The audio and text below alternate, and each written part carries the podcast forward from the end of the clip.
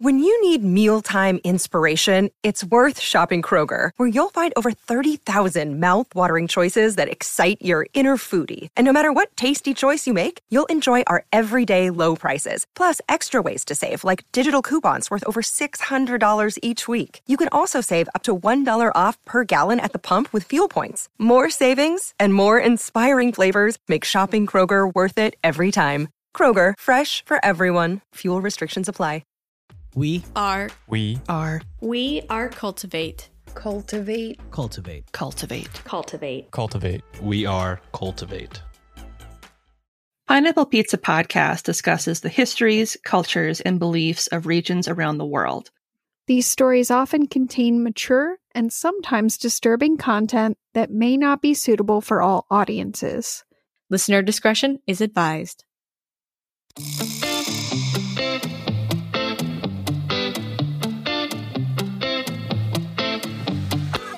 Welcome to Pineapple Pizza Podcast, where we serve up slices of mythology, cryptozoology, and urban legends. It's an interesting combination of flavors. Weird, but it works. Today's special is French mythology. I'm your hostess, Ashley, and with me today, as always, are the gorgeous and gregarious Emily and Lindsay. nice. Gregarious is very, very appropriate, I think. I gotta flex that vocab, you know? Consider it flexed and seen. Hell yeah. I gotta up my alliteration game.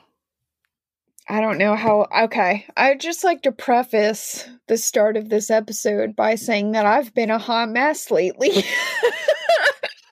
I'm really sorry if this is not as good as my episodes normally are. I worked really hard on it, but I still have short term memory loss. and, uh, oh, fun fact the short term memory loss is so bad that I got home last night from recording for the other podcast. and I was like, oh crap, I need to write a script for the guest episode. Wait for it. Wait for it. It's good. If I can ever stop laughing so I get I get my laptop out and I get on and I'm in our like Google Drive and I'm like, what? There's always already a script in here. So I open the script and I look at it thinking maybe I started one and just didn't finish it. I do that a lot. Um, I like to come back later and, and finish things, but it was done. It was like completely done. And I read through the questions and they were actually pretty good. And I was like, oh my God. And I, for some reason, I thought Emily had done it.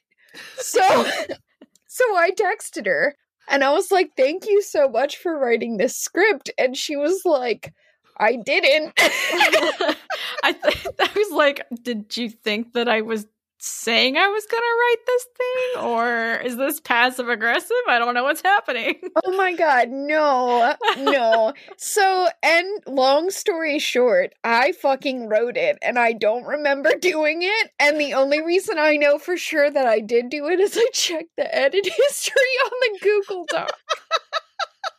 and I have no memory of ever writing it.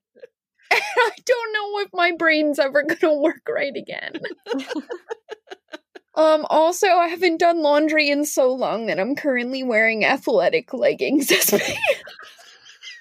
Hey, they're comfy though, right? Yeah, they're they're the Witcher leggings too, so they're bitchin' looking. They're really cute. So anyway, I tr- worked. Re- I want you to know I did work really hard on this episode. I'm just not sure how good it is because, like, my brain apparently just doesn't work right anymore, and we're all desperately hoping it comes back. oh my god, I'm so worried. so anyway, context. France. We are going to be in France. No. Um, well, we are going to be in France. That's not a lie. All right, so as per usual, I was like, how long have people been in France? And that's where I started at. So if this gets weird and disjointed, I'm super sorry. Please don't hate me. Anyway, stone tools discovered in Chilhac and Les Zinja La Sabie. That's right. Really slowly, but I did okay. That's a lot of syllables indicate that human ancestors may have occupied the area now known as France as early as at least 1.6 million years ago. Damn, son. If your brain didn't just explode, were you listening? 1.6 million years ago. That's a long ass time. Mhm. I felt something pop, so something in my brain was like, yeah. was it in your brain or was it in your pants? It wasn't in my pants. my god. I didn't go.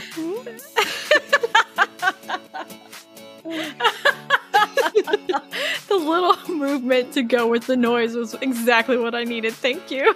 Oh my god. Anytime. I don't even know how to continue after that. All right, just go for it.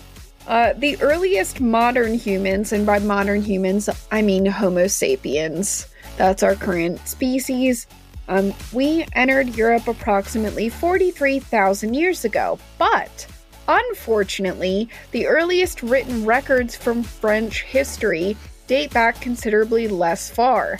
About 40,000 years less to be exact. Oh, damn.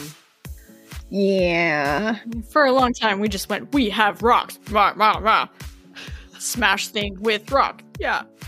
I mean, I like to think of it as I'm too busy trying not to die to write things down, but your way works too. I'm too busy beating things with rocks to be able to sit down and write down my thoughts. Mhm. I saw 2001 A Space Odyssey. I know how this works. but yeah, so anyway, the earliest records are from the Iron Age, which in Europe is uh, the first millennium BCE. Now, you may have already guessed it, but a lot of the information we have from that period was written by the goddamn Romans. Mhm. What? What? What? Yeah. God. Um, they referred to the area we call France as Gaul. So I'm to be saying Gaul a bunch of times in the next like 30 seconds or so. Uh, according to their writings, there were three main ethno linguistic groups occupying the region the Gauls, the Aquitane, and the Belgae. And no, I don't mean like someone who really likes Taco Bell. you know, that bell guy. Always smells like meat. Oh goodness. The largest of these was, as you've likely guessed, the Gauls. So they were just like, okay, the whole fucking place is called this now. We don't care. Unless you talk to the people from Aquitaine and then they were like, fuck you, man. Fuck you. They're like, oh, okay, then we'll just call it Barbarianville. And they were like, right, Gaul is fine. the Gauls were a Celtic people who spoke the Gaulish language, but the Romans really didn't give two shits about their unique practices, beliefs, or language. They only cared about dominating them and colonizing their territory in the name of Rome, because, like, that's what they do. Aside from wearing skirts fashionable skirts and sandals. But they rocked them. They wore those skirts well. It was a solid look. I mean, we still do it in spring now. So it's like that's how good it is. Just saying. And their aqueducts were cool. Their aqueducts were cool, but I still don't like them because they were not nice people. Anyway, back to the story though. Um, the Greeks and the Carthaginians also colonized different areas of modern day France around this same time as well. So the Romans weren't the only ones being assholes, the Greeks also sucked, and the Carthaginians also sucked. Everybody was like, mine, mine, mine, mine, mine, mine. And then they licked it and it was theirs. That's the short version of history that they won't tell you in high school. Just go in, lick it. It's yours. There was way more licking than you realize. It wasn't flags. They, they made flags up later because it was just too awkward to explain all the licking that occurred. That's why flags are lick shaped. And by lick shaped, I mean tongue. Because I forgot what it's called. that liquor that you got in your mouth. You know, the liquor thing that you lick stuff with. Oh, good God. Oh, it's not just you. Also me. On the western edge of this region is where our story today is set, so let's turn our focus toward the area we now know as Brittany, which I once foolishly thought was part of England, but it's not. It's France, and I'm a dumbass. I didn't know that either. And to be fair, I didn't know. I thought the Gauls were in England until this story started. I thought they were like a clan in England once upon a time. So, History is fucking weird. so I'm learning stuff. So thank you. And we rename things all the time, and it's confusing for those of us who have weird brains. um, the first identifiable inhabitants of Brittany were the Celts, but they likely intermingled with the earlier populations responsible for building the great stone menhirs and dolmens that still stand today. Um, a men here is kind of like an, a big egg-shaped looking fucking thing that just kind of stands up. Like think of it as a monolith, but if a monolith were shaped like an egg. Like a giant rock suppository. Yes, exactly like that, but it doesn't go up your butt because it would tear you to pieces. Good news! It's a suppository. I was just going to say like a giant dinosaur egg. Yeah. yeah, kind of. Yeah, that's actually way better than the description I gave. So go with that one. Really big dinosaur egg. Right, and I gotta relook at a dolmen before I try to describe it, because otherwise I'm gonna do a terrible job. Okay, a dolmen looks like a table for giants. That's pretty cool. What if it was actually a table for giants, though? Maybe it is. It's like a few legs that vary in number, and then a big flat thing on top. It's a it's a table for giants made of rock. Early carports. Yes, that too. The Flintstones. Where do you put your carriage when it's raining? I mean, under the pterodactyl? I just picture a giant golden goose on the top of the table. Jack and the Beanstalk. Anyway, back to this story because that's a different story that we should probably tell at some point. Because why the fuck not? We do whatever we want on this show. That's how we roll. like describing structures that took a lot of time to build as tables for giants, and that's just how we do things. It's fine. Conquered by none other than Gaius Julius Caesar in 56 BCE, the Romans renamed this area Armorica, which is a Romanization of the Celtic word for seaside. I mean, not bad. Yeah. I mean, I think it's pretty, but And to be honest with you, I can't say Gaius Julius Caesar without making my always joke, which is that Gaius is like the Roman version of Steve. and that's why we just call him Julius Caesar. But I'm like, ha- I feel like you'd hate it if I said your whole name, so I'm gonna. Take that. The Celtic peoples of Armorica were never more than superficially assimilated into Roman culture. After the Romans withdrew in the 5th and 6th centuries, sorry, 5th and 6th centuries, it's plural, uh, an influx of Celts arrived in the area from Britain, seeking refuge from the Anglo Saxon invaders. It's from this event that the name Brittany is derived. So, Brittany is related to Britain, but I'm still really dumb for thinking it was in England, and I'm never gonna let myself live it down because if I don't make fun of me and shame me for my mistakes, who will? That never made it into the episode, though. I cut that part. I know, but now we're gonna talk about it and deal with how stupid I am about some That's things. stupid. I forgot what a tongue is called. Okay, like Although once once in a while I do get I do get shamed by my co-hosts for my mistakes, like when I said voiced and I did not mean voiced. and that's Forgot okay. about that. And that's okay. That set us up for a whole day of rough recording. Over the next three centuries, the Celts were gradually converted to Christianity by missionaries from the British Isles. As we have discussed in previous episodes where we explored the beliefs of the Celts, the introduction of Christianity led to a strange intermixing of ancient Celtic beliefs and the Christian faith, as the newer religion gradually supplanted the older rituals and beliefs previously held in the area. That's a process, right? It's not something that happens immediately. The missionaries don't land and just snap their fingers and it's like poof, crosses everywhere. Like you don't have any pagan monuments anymore, they're gone. Doesn't work like that. They tried. They do try super hard, but it takes time. One example that fits well uh, with this week's story and helps to illustrate that point is that several uh, high elevation points, so not necessarily mountain peaks, but some of them are mountain peaks. I was trying to make a like a, a nice grouping, but it didn't work out well, so you know, whatever. Um, several high points in Brittany that were once sites of importance and devotion to the ancient Celtic religion now bear the name Mont Saint Michel, and the sanctuaries built there in the Archangel Michael's name were almost certainly meant to supplant the ancient deities that were originally worshipped in these same spaces.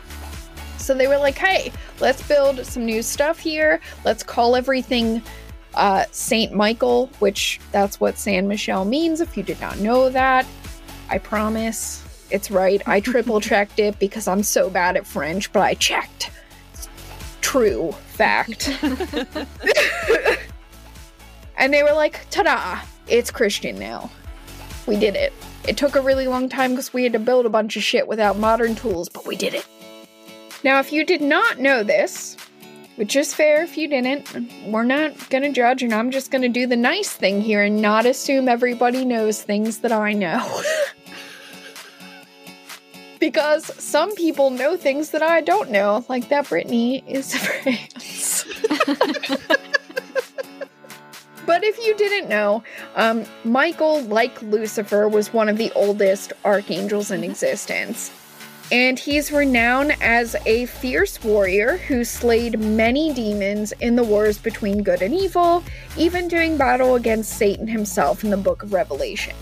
So, you're thinking, like, if you're thinking angels and you're like, oh, they're so beautiful and peaceful, no, he'll kill you with his big flaming sword. Like, you're dead now. Sorry. This isn't the, the John Travolta version.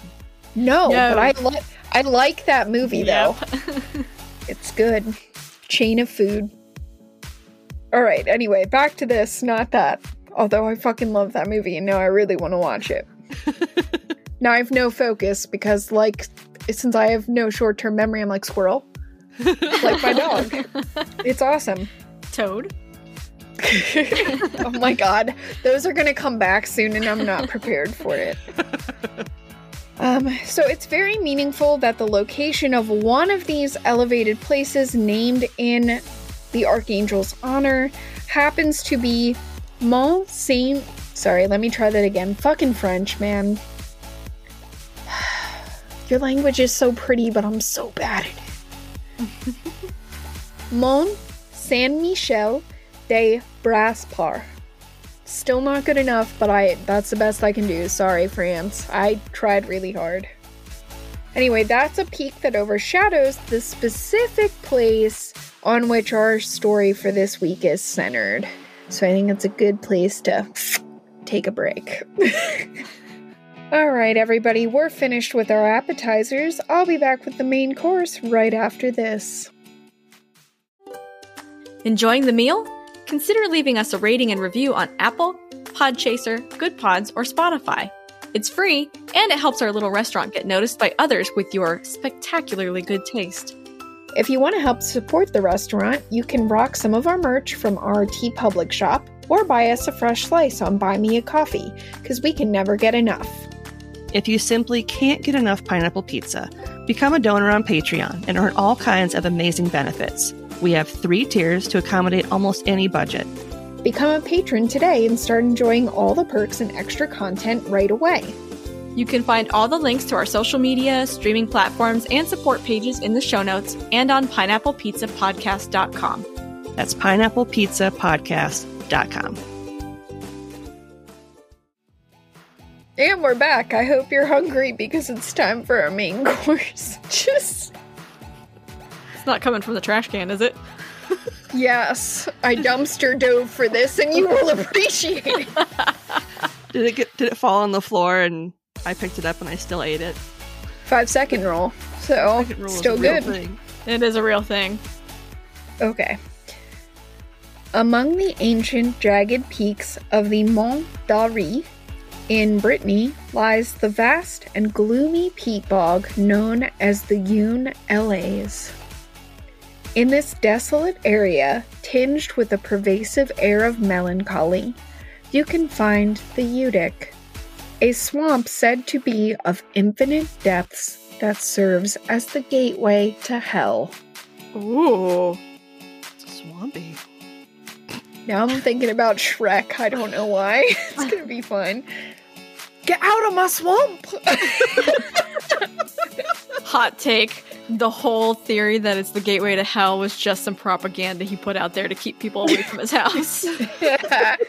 That's a nice boulder. I like that boulder.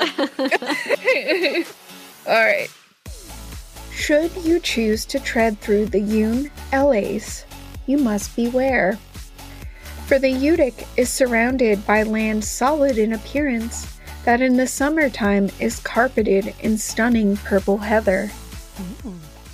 But the incautious can easily lose their footing and find themselves descending into the netherworld should an imprudently placed foot cause them to stumble at the wrong time. Such has been the fate of many unfortunate souls that have passed through the gateway before. Those who have looked upon the Youdic and lived to tell the tale claim that if you lean over it, its murky waters can be seen to simmer and boil at times from the infernal forces that work beneath the surface. But not all who plunged into the fearsome depths of the Youdic were the victims of circumstance. Many were cast forcibly there by the people of Brittany in an effort to return their wicked souls to their rightful place in hell. And it's these souls consumed by the swamp we must fix our gaze upon. Whose hands thrust these bodies through the gateway to the underworld? I promise, friends, I'll tell you. Lean closely, for this tale is best told in a low voice. Uh oh. Spooky. The souls of the dead who'd led wicked lives do not undertake penance as other souls do. These malevolent spirits, coming from the likes of murderers and thieves, instead choose to amuse themselves after death by terrorizing the living and wreaking havoc in their homes and barns. Throughout Brittany, there were many legends of such spirits taking on the form of a massive spectral black dog that roamed lonely places and were often associated with areas such as crossroads, sunken pathways, springs, fountains, and even certain ponds. Ooh. I think black dogs are fun. Oh, this is gonna be a good one, I think. I don't know how I'm gonna maintain this voice the whole fucking time though. I don't think I can do it. But I'm gonna try really hard. you just hit some point and you go, okay, that's enough of that. I give up. I'll be like, fuck this. My real voice is abrasive and you're gonna take it. No. Called Ki-Du in the Breton language, these dogs were frequently described as being enormous in size and often possessing flaming red eyes. However, there were also stories of such spectral canines roaming the lands without a head at all Ugh. in search of their old masters. Not their heads, though. Not their heads, though. They don't need that. You don't need a head. It's like optional. Do they eat with their neck stumps? You just shove it in there. You just shove it down. like the Pugot from the Philippines. just shove it in the next stump. Shove it in the next stump. Title of the episode, maybe. We don't know. That's the title of my memoir. Oh, God. For many, attempting to live amongst these mischievous forces was too difficult to bear, and it was rarely long before a priest was summoned to perform an exorcism. Not just any priest would do, of course. No. It had to be a strong priest, sure in his faith and firm in his science. If you want to fucking call that science, okay, I'm good. I'm good. I'm good. For only one such as this could do battle with these wicked souls and hope to defeat them. Even then, only through hours of vigorous battle can an evil soul be subdued sufficiently. And that's where the other whispers about the true nature of these black beasts comes into play. Many believe the black dogs roaming Brittany were actually exorcised spirits that had escaped the clutches of the priests meant to rid the world of their evil forever.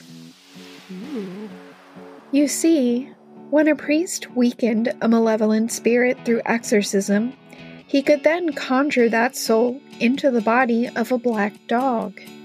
And by tying his stole around its neck, the spirit could then be imprisoned within the canine form and not able to escape.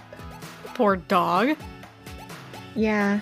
Oh, by the way, for anyone who doesn't know, I googled priest stole because, like, let's be honest, am I religious? Am I fucking Catholic? No. It turns out a priest stole is that colored thing that they put over their shoulders, and they're normally kind of look like those graduation cords or whatever, but they're like silky looking, and they mm-hmm. usually have little crosses on them. So there you go. Oh. They're like little uh, chest licker things, right, Linz? Yeah. Like They're- yeah. chest flags. Chest flags. Tongues. Yeah. Chest tongues. Gross. I hate. Ew. They don't tell you this in the story, but the trick is to do it fashionably like so it looks like a little canine ascot, and that's how you keep the demon. Gotta tie it just right. Gotta tie it just right, otherwise, that's demon's gonna get right out of that canine. oh, good God. Alright, I'm not drunk, everything's fine. But make no mistake, the battle was not yet won. These hellish canines continued to fight valiantly for their freedom even after being trapped inside the dogs. The priest would have to lead this imprisoned spirit from presbytery to presbytery until finally reaching the rector of Commana in the west of Brittany. This is the closest to the Mont des Aries. From there, the priest would either walk alone or with the assistance of another and lead this beast out into the perilous vastness of Yeun Elez. All the while, the beasts would use their powers to make the ground tremble and fill the wind with horrible sounds to torment their captors. While dealing with these forces, the priest must remember at all times to never look behind them under any circumstances. Oh, I would fail so fast. Same. What's back there? For should they choose to do so, they would be seized by invisible arms and dragged down into hell themselves for eternity. Oh, gross. Ghost arms! Don't you hate when there's like someone whispering behind you and you turn around, there's no one there, and then you get seized and drugged into the depths of hell forever? Me Yeah. too. It's Yeah. the worst. I just picture them like those sticky arms that you'll fling out and they like stick to windows. From like gumball machines, Yep. yeah. Yep. It's like that, but giant. Yeah, just two giant ones that they'll just like slapping out and they wrap around you.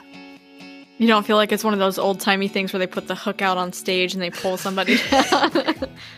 Your time is up. You're not funny. You already thanked your mama. Get off the stage.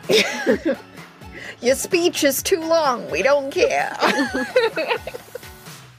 if they reached the edge of the chasm that was the Youdic successfully, the priest would then grab the dog and hurl it into those unfathomable depths, returning that evil spirit to hell forever. but what about the puppy?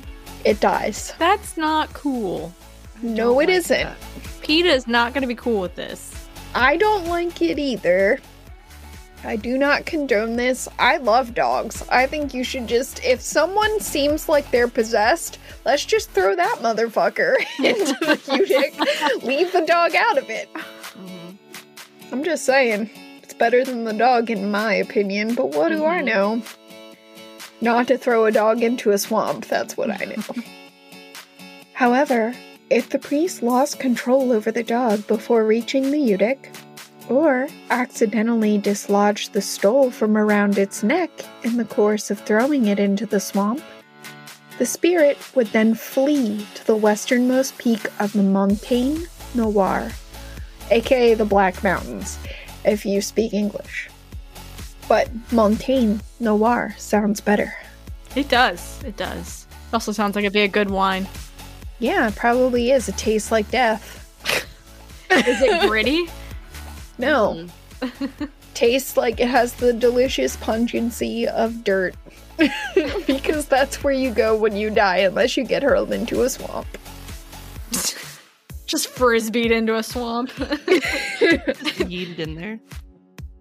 Once there, it would restore its strength before returning to its old haunts once more to resume its torment of the living. You know, because they're evil, mm-hmm. so. You can't just chill in the mountains forever. You gotta fuck with people, or you're not doing your job right. I mean, it, it does make eternity more fun, entertaining. This is true. I could agree with that, but since I'm 1501, I think people will get ideas about what I do in my free time. to paint a more detailed picture of how this would play out, let's turn to the story of Job Andres, a sexton who assisted his parish. His parish. God damn it! That word's hard. I don't know why. it's because I'm not Christian. I'm not allowed to say parish who assisted his parish priest with such matters.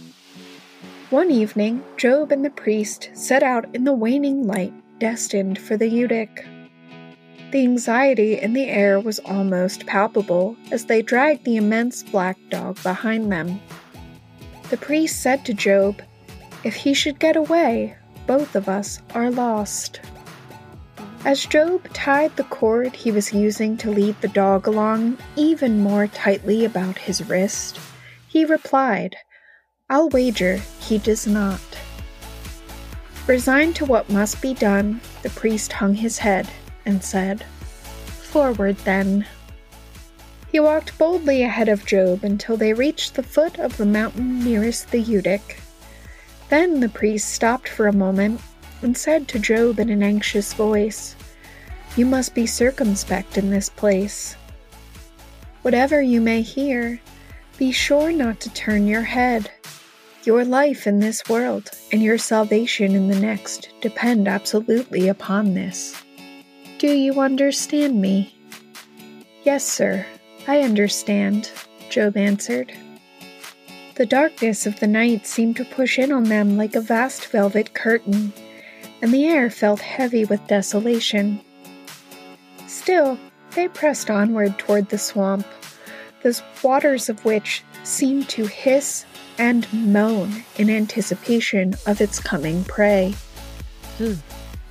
Yeah, that's a little uncomfortable. I think it's probably a sexual moan, but maybe I'm the only one who loves food that much. Oh, yeah. I've been waiting for that dog all day. I'm not gonna judge. I don't kink shame swamps. Hmm. Short term memory loss. Don't remember where I was. Do you suffer from short term memory loss? I can't remember. oh, there we go. The moonlight caused those murky waters to gleam, and the surface appeared to writhe in anticipation as they approached. As Job gazed upon it, he whispered, Surely this must be the gateway to hell. When the dog heard that final word, it began to howl so frightfully, the sound made Job's blood freeze inside his veins. With the mighty strength of a demon, the beast began to pull as hard as it could upon the cord tethering it to the sexton's wrist. Its snarling betrayed its desire to turn upon Job and tear him to pieces. Arm just goes flying off. I did my best.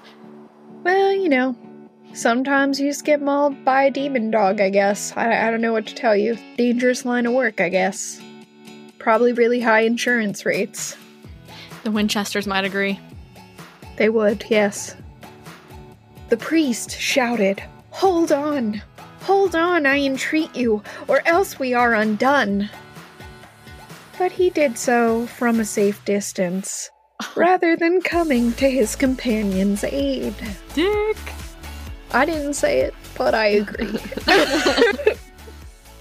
Job mustered all of his strength and resolve to restrain the beast, although its continued howling had indeed driven terror into the man's very heart, causing it to beat in a fearful frenzy. Though the cord had cut into his wrist and hand, causing Job's blood to spill from his scarred palms, the man maintained his fierce grip to that cord, clinging with all of his might as he inched the beast ever closer to the bubbling swamp. At the last moment, the black creature turned and sprang at Job with its mouth open, fierce teeth preparing to dig into the sexton's throat and taste his blood. Duck! My first thought, let it just sail over you. Dog's like, shit! But the priest darted forward and threw his cloak over the beast's head in one fluid motion and seized it before it could reach Job. That works too, I guess. Yeah. From its canine throat burst forth a shriek that tore through the night like the wail of a lost soul. That gave me chills. Good. It's creepy. Quick! cried the priest. Lie flat on the earth and put your face to the ground. They had scarcely managed to do so when a magnificent wind bore down upon them. Then they heard the sound of the body hitting the water, followed by an uproar of cries, hisses, and shrieks, which could only have emanated from the very bowels of hell. This lasted for half an hour before gradually fading away, leaving a terrible silence in its wake. That's a long time to be sitting there just listening to creepy ass screaming. Yeah. Let's all close our eyes for a moment and imagine that we're laying in the dirt waiting for screaming to die down. For a half an hour. Yeah, close your eyes. Close them.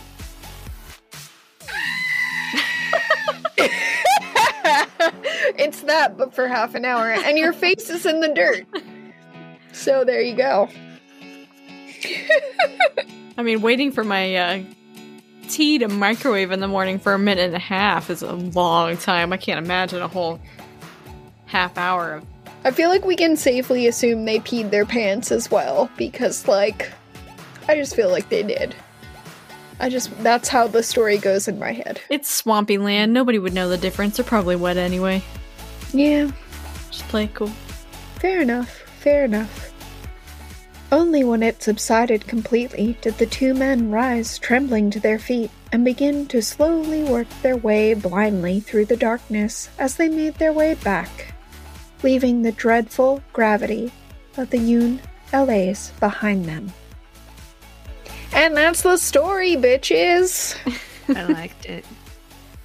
It was It was spooky. Like hellhounds.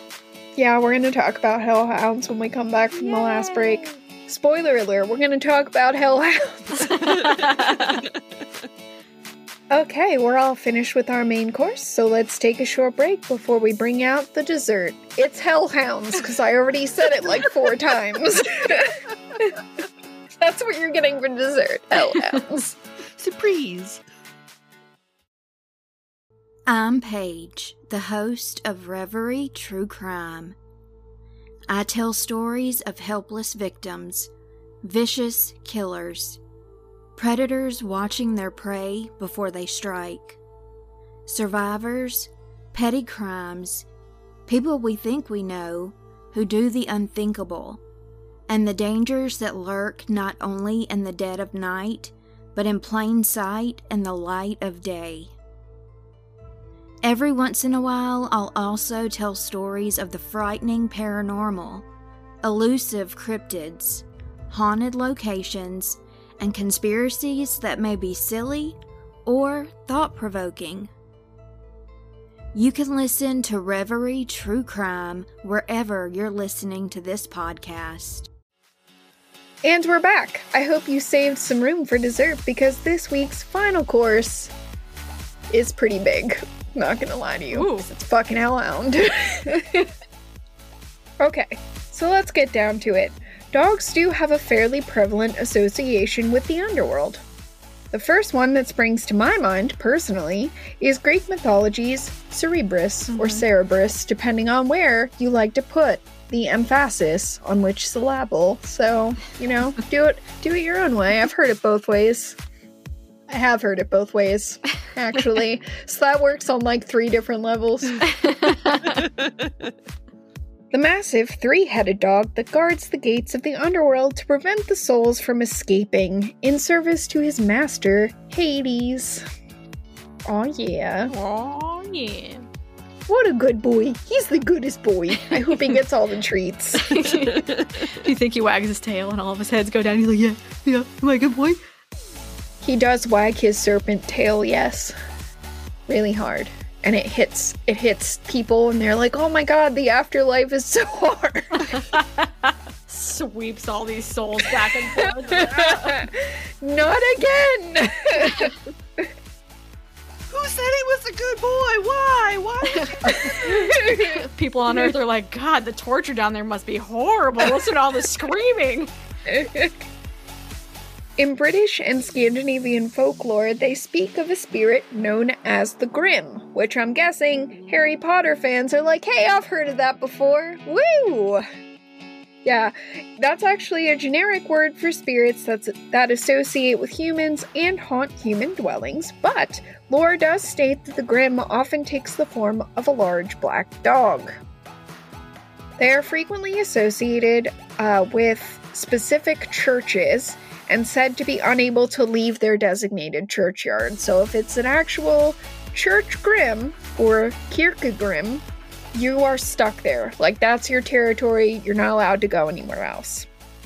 Keep in mind that these are specifically viewed as omens of impending death, so you wouldn't exactly want to hang out there waiting to see it. So go to church and pray, but don't look at the dog because you're gonna die. Yes. You're gonna die anyway, but you know, don't look at the dog. Don't do it. But, you know, I specifically want to talk about hellhounds, the broader mythological figure. It's kind of like an umbrella under which the other two examples we just talked about could fall. So, hellhounds are exactly what the name suggests. They're dogs that serve the underworld, and that's pretty cool.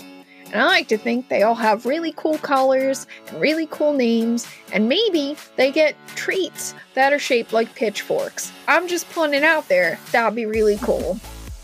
Like, oh, you're such a good boy. And then pitchfork treat. That's how it goes in my head, anyway.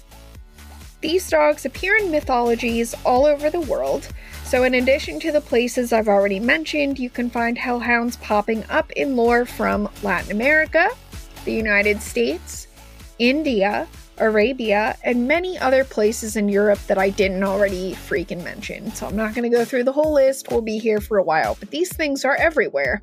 So it's not like it's an isolated thing. Now, I have to be honest. My personal fascination with hellhounds largely comes from more modern pop culture adaptations. Like, hellhounds are such a big part of culture that they find their way into all kinds of different places if you're looking for them.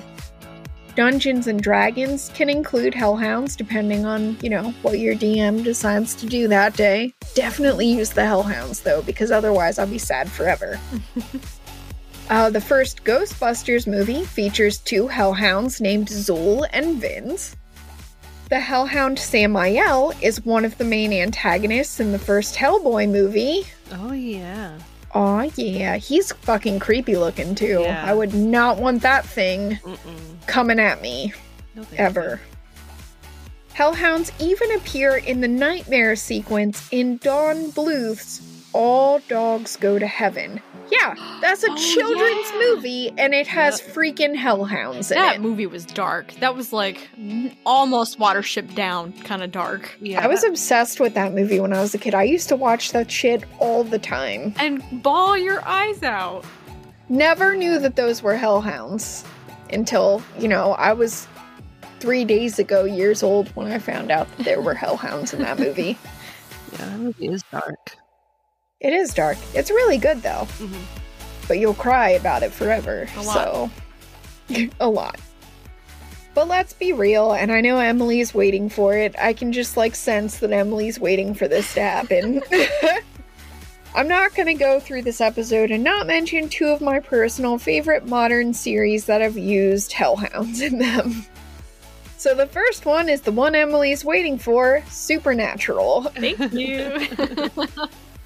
So they have more of a conventional um, use of hellhounds in the show, but they do some fun shit with them that I really like. So hellhounds serve Lucifer in this world by showing up on our world and hunting down damned souls for him. So, like, typically we see them when individuals who have made demon deals and have run out of their allotted time to enjoy whatever thing was worth selling their soul to the devil. And when their time is up, the hellhounds come up and torment them for a while and then maul you to death and you go to hell. And it's pretty cool. and you can't ever see them. You just see people getting shredded. Yep, that's what I was just gonna say. That's the part that I really love about what they did with them. So, mm-hmm. hellhounds in Supernatural can't be seen by anybody else. So, you know that you're being tormented by this thing. Nobody else can see it. Nobody fucking knows what's going on. So, everyone thinks you're crazy, which is an added bonus. There's like a nice psychological warfare element to the whole thing. But, you know, eventually they rip you apart. And it turns out they do look like dogs because we do eventually see them. Um, it takes a really long time though, because you have to be damned to see a hellhound, or you have to be a demon. But you know, demons are damned souls that have been in hell for a really long time, so it works. When we do finally see a hellhound in Supernatural, they are like these massive spec- spectral dogs like they have very um very poorly defined edges like they're very blurry they're i would say they're kind of like a translucent in appearance looking wolf thing. Mm-hmm. and their back for some reason is always like really arched. I don't know if it's because they're on attack mode 24-7 or what but like that's what that's what it looks like. And of course it's terrifying and you would not want it to jump on you and it has huge claws because that's what it rips you to pieces with Mm-hmm. in addition to its teeth. So they look really fucking cool when you do finally see them. But most of the time emily's right it's just like, oh, something smashed through this window and landed on the table and broke it, and like Dean's pointing a shotgun at something, and I can't see what it is. you can't see them, but they're really cool. And there's like a really fun scene later, and I can't remember which scene, like which season it's in, but at one point there are two hellhounds that end up fighting each other because Crowley has his own personal Uh-huh. hellhound Yep. That's apparently much larger than the other hellhound that's after them. But even that fight, you can't fucking see anything. Like you see blood. Yep. And you That's hear it. it. and things get knocked over and You hear it, you see the effects of the fight, you see the damage throughout the room, and you hear like them snarling and crying out sometimes when one of them gets hurt, but you do, you only see the blood and the effect on the room. That's it. You don't see the dogs. I guess it's cheaper that way. I don't know. I'm not a special effects person. the second one that I absolutely have to bring up, I love because it's really fun and it's a highly unconventional depiction of a hellhound. And this one is from Good Omens.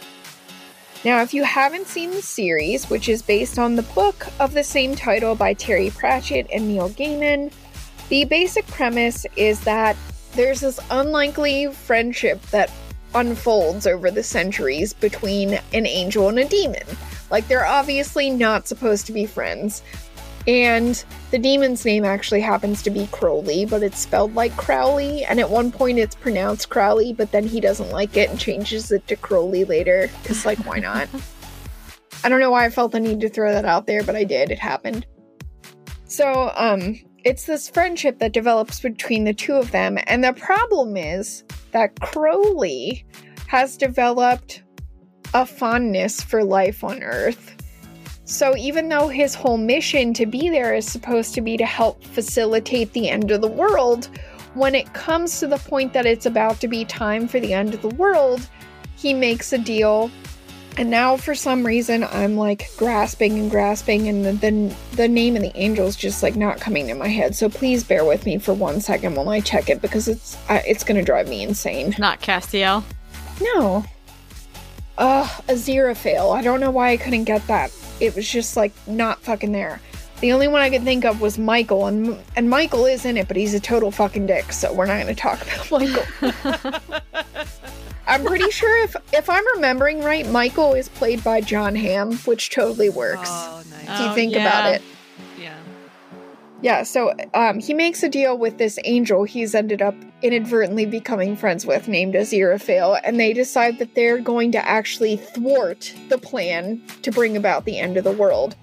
So, this baby, the Antichrist, is born, and part of the way they end up trying to thwart it is that Crowley has the Crowley has the baby switched, like to the wrong families. Which is awesome. The Antichrist is still going to be the Antichrist, isn't he? Maybe. I don't know. It depends if you believe on nurture versus nature, just I guess. say. Anyway, um, on the Antichrist's 11th birthday, he receives a hellhound as a gift. Now, they explain this, like in the book and in the show, which is like it's very important for the hellhound to make its appearance to the Antichrist, and then the boy has to name the dog. Once he names the dog, the boy will be the dog's master forever, for eternity. But the name that he gives the dog will also affect the dog's appearance. So when we first see this hellhound like wandering through the woods when it's on its way to meet its master, it's really terrifying looking. I mean, it's obviously fucking CGI, but it's like this big dog. It's got, I can't think of any other way to describe it besides teeth for days. It has teeth for days, and it just looks really terrifying. Like, the only reason it lives is to rip out throats. So it's like wandering through the woods like that. Anyway, the boy meets the dog, and what would you like to guess what he names the dog? Fluffy. No, but I love that. What do you think, Lens? I was also going to say Fluffy. Okay, T for Fluffy. Um, he actually names the dog. Drum roll. I can't do a drum roll. Nice. Dog. He names a dog. Oh, And the dog the dog ends up transforming from that large terrifying dog into this normal little fluffy black and white dog that ends up just kind of chasing cats around. I love it. It's fucking awesome. Like its eyes will still glow like a little bit at certain points, but for the most part it literally just looks like a cute little dog that you found outside and brought in your home and you're going to take care of and love forever. But yeah, that's got to be one of my favorites. And also, the first time I saw the show, I was like, oh my god, what's he gonna name it? What's he gonna name it? What's he gonna name it? And then he was like, dog. All right. Wow, thanks for flipping me off, Neil Gaiman and Terry Pratchett. That's fine. so anyway, I'm not gonna give her. I'm not gonna give away what ends up happening to, with the Hellhound or the end of the world because I don't want to fucking ruin the whole plot. If you have Amazon Prime, if you have Prime Video, fucking just watch it. It's like six episodes. It's really good. And David Tennant and Michael Sheen are in it. So just watch it. Ooh. It's good shit. So anyway, that's the episode for the day. uh, ingredients for this dish were sourced from Spence Lewis, the Youdic, from his book Legends and Romances of Brittany, and I accessed that on the website sacredtext.com because I'm poor and I didn't want to pay for another book. a really amazing blog post that I definitely encourage everyone to read called The Black Dogs of Brittany. Uh, the blog itself is called Bonjour from Brittany. An article by Graham Davis called Black Dogs, Church Grims, and Hellhounds Supernatural Canines in British Folklore. And that is from um, the Role Player GURPS newsletter um, a page on the Youdic from the Encyclopedia Mythica, a bunch of Wikipedia pages that I'm not going to go through, and um, a page on Gaul from Encyclopedia Britannica, as well as a page on Brittany from Encyclopedia Britannica, and finally, a little page on dog from the Good Omens Wiki. on dog. Dog. yep, dog. that had to be hard to Google. Um, I was like, Good Omens Hellhound. That I think that's what I typed in because I was like, I'm not gonna Google Good Omens dog. I feel like I'm gonna get weird stuff. Yeah. Fair. Yeah, so that's the story for this week. Does anyone have anything good to share? Or I guess we could do something spooky if people want to, since I did a creepy story about hell today. The the weather here in Minnesota was really nice today. It was like in mid 40s. So we actually went outside today so I could help my youngest sell Girl Scout cookies to the neighbors. And you didn't burst into flame? Mm-mm. That's good. There's just enough cloud cover that I was Oh, okay. good, good. I'm happy for you. hmm She's just left standing there with the boxes like mom. Oh my god, what am I gonna tell dad?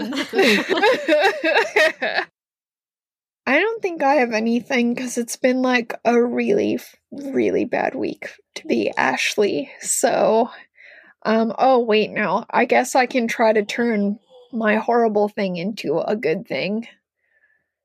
I got, I finally got to wear this beret that I bought a really long time ago. And I'm always like, it looks really cute, but you're always like, when the fuck is it? When do you wear a beret? Like, Mhm. anyway, um, I had to wear it to a funeral though, so that was not fun um, at all. But I did finally get to wear my beret.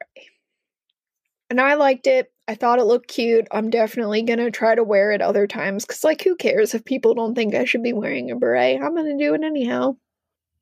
I bet you looked amazing. I thought I looked really cute. I looked very Jackie Kennedy. Like my outfit was on point, even though it was a funeral. Stylish and classy. Yes, that's that's what I was going for. I feel like I pulled it off, so it was good stuff. Except for the part where it was horrible, but I have to focus on stupid things like my outfit when I'm sad because otherwise I can't get through stuff. So I over I put overthought my entire wardrobe. And that's okay because you got to do what you got to do. Yeah. Mine isn't uh cookies or a stylish beret. I got my tax return, so I was pretty stoked about that because been living paycheck to paycheck, like scraping by this semester. Mhm. So getting that tax return very quickly was very much appreciated. So I can live, breathe a little bit, live a little more comfortably. Yeah, I need to hurry up and get my taxes done. I need to get. I do my own, so I need to hurry up and get that done. Yeah, same. Yeah, I need to do mine too. Ugh, it's so much work though. TurboTax. That's what I I use H and R Block. I yeah, I do too, and it's not that bad. It's just like annoying how much stuff you have to enter. Like it's not Mhm. hard. You don't have to like sit there and figure a bunch of shit out. It's just like annoying because you have to enter so much Mhm. information before you can save everything and be done. hmm I'm like bitter about it, but it's fine. It's way cheaper doing them yourself than getting them done. So Yeah. I remember the days when we used to have to go to the post office and get the the paper. the forms. Yep, the Yeah. forms, and you had to have to, and you had no idea what you were doing or what kind of deduction, and you would never get anything good back. I'm sure the government was like, "Fuck you, TurboTax." When I was your age, Frankfurters only cost a nickel. I'm just kidding. Emily's not old. We all know I'm the oldest one here. sort of. In one sense, I'm the oldest one here. Mhm. I don't know what I am. I think I'm supposed to be just like immortal, right? I I don't know. yeah, Because I'm not exactly a vampire, although I am really pasty. Oh man, okay. Well, on that note, that really fucking weird note, uh, thank you. thank you for visiting our beautiful pizzeria and enjoying a not superstitious, but a little stitious slice of French mythology. Pineapple Pizza Podcast, sweet and cheesy. Not everyone understands our awesomeness, but we're glad that you do? Question mark.